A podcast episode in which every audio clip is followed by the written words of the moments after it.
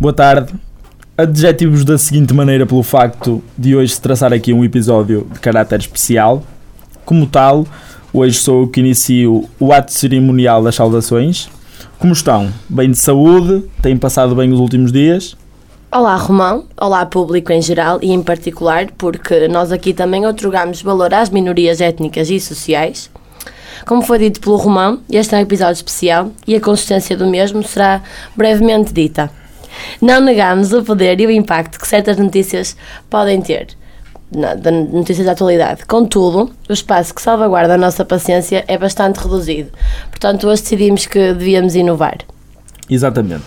Provavelmente esta dezena temporal intermédia versará sobre um vácuo dizível por nós, posteriormente, não é? Mas a Beatriz, como sempre, não se expressou bem. Na Queres minha fazer isto cabeceira. sozinho? Não. Ah, Na minha cabeceira encontra-se um manancial de folhas de Herbert Welder, achei por bem dizer também, e eu sinto. não sinto nada. E eu, investido de uma autoridade de origem recôndita, achei por bem partilhar três frases soltas que, até à data, me povoam a memória. Passa a ler. Atravessei depressa a juventude, tinha duas coisas, a alegria e o terror.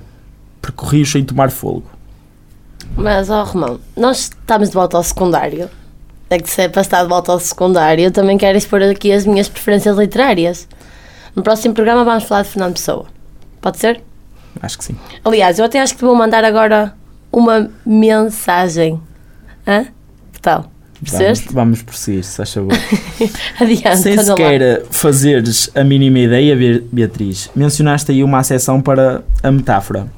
Creio ser este o recurso expressivo utilizado, peço desculpa em caso contrário. Eh, A docente era péssima na explicação da gramática. Que a palavra terror designa, ou seja, a acessão da metáfora que a palavra terror designa, o ensino secundário, na minha cabeça. Ou seja, eh, o meu ensi- ensino secundário eh, foram tempos dúbios no que toca a sentimentos, estabilidade, algo que me obrigavas, não era?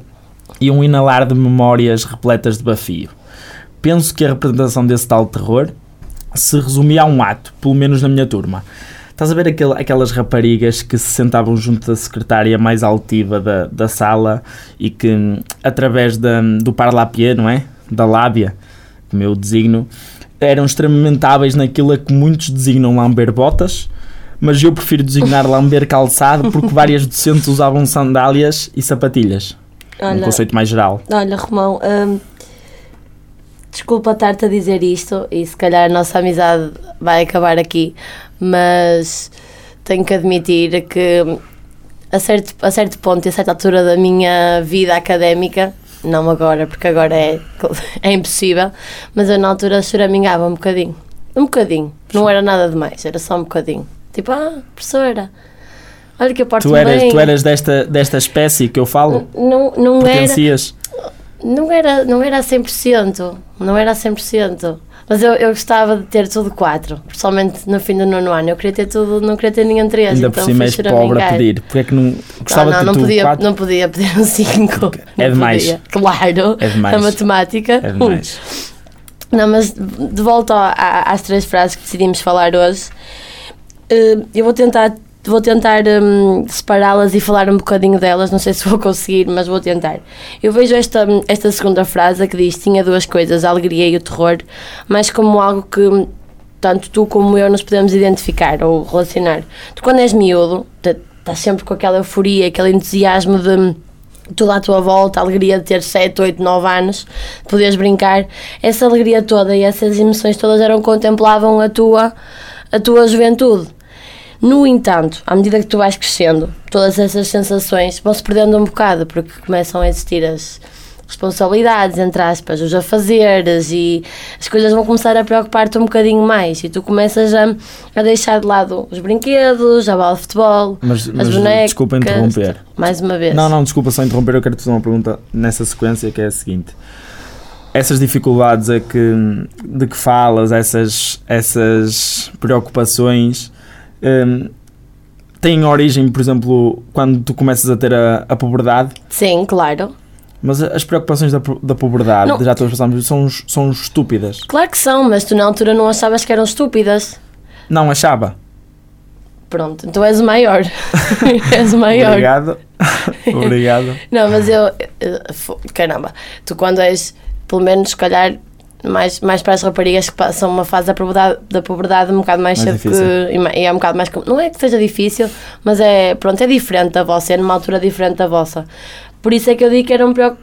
Não sei se são bem preocupações, mas não sei, são pequenas coisas que começam a surgir que deixam, deixam-te de deixar pensar em que já és criança, percebes o que eu quero dizer? Pequenas, pequenas irritações. Sim, sim, Ok. mais ou menos. Ok, ok. Uh, para continuar o que eu estava a dizer, porque Continua, me interrompeste, uh, queria agora também dizer que a parte do terror, onde ele fala do terror, para mim, e diferente da, da tua opinião, remete um bocado para lá está, o medo de crescer, o medo do, do desconhecido, a certeza de que não há certezas nenhumas. Percebes que a certo ponto da nossa vida todos nós já passamos. Tu já passaste, eu já passei. Aliás, estamos a passar agora, não, nada é certo. Exatamente. Mas por isso é que ele diz aqui na, na terceira frase: uh, percorri-os sem tomar fogo. Passou tudo a correr. Passou tudo a correr e nem deu para, nem deu para ele aproveitar estes tempos de juventude. Não sei se me estás a acompanhar no, no meu pensamento. Olha, Eu- fiquei espantado. Espantado com isso. Muito bem, Beatriz. Respondeste A1, A2 e A3 com clareza e objetividade. Também é uma perspectiva aceite no seio da comunidade de interpretação e textos, textos soltos e livros. A tua perspectiva é aceite Sim, nesta comunidade. obrigada. E eu concordo com o que disseste, mas permite-me que acrescente aqui uma pequena particularidade. A alegria também merece uma, mensa, uma menção, não merece? Não a podemos deixar escapar impune, não é? Ainda que, ainda para mais sendo nós plenamente imparciais e justos. E, quanto a ela, existem em mim algumas reservas, nomeadamente quanto à volatilidade da coisa, à efemeridade e à ausência de continuidade, não é? Porque não é um sentimento que tens hoje e daqui a 20 anos e é sempre o mesmo. Claro. A frágil redoma e a proteção vítrea que a resguarda. O caráter fal- falso e trapaceiro que assume em algumas circunstâncias. Não sei se, se concordas comigo ou não. Concordo e assinalo nas tuas palavras a súmula de toda esta rúbrica. O caráter falso e trapaceiro que falaste aí e que a, que a alegria assume é notório, é real e adequa-se também ao estúdio que nos envolve. Sim, porque contracenar contigo é um passeio entre a alegria disfarçada e o terror, um ponto de chegada e sem saída possível.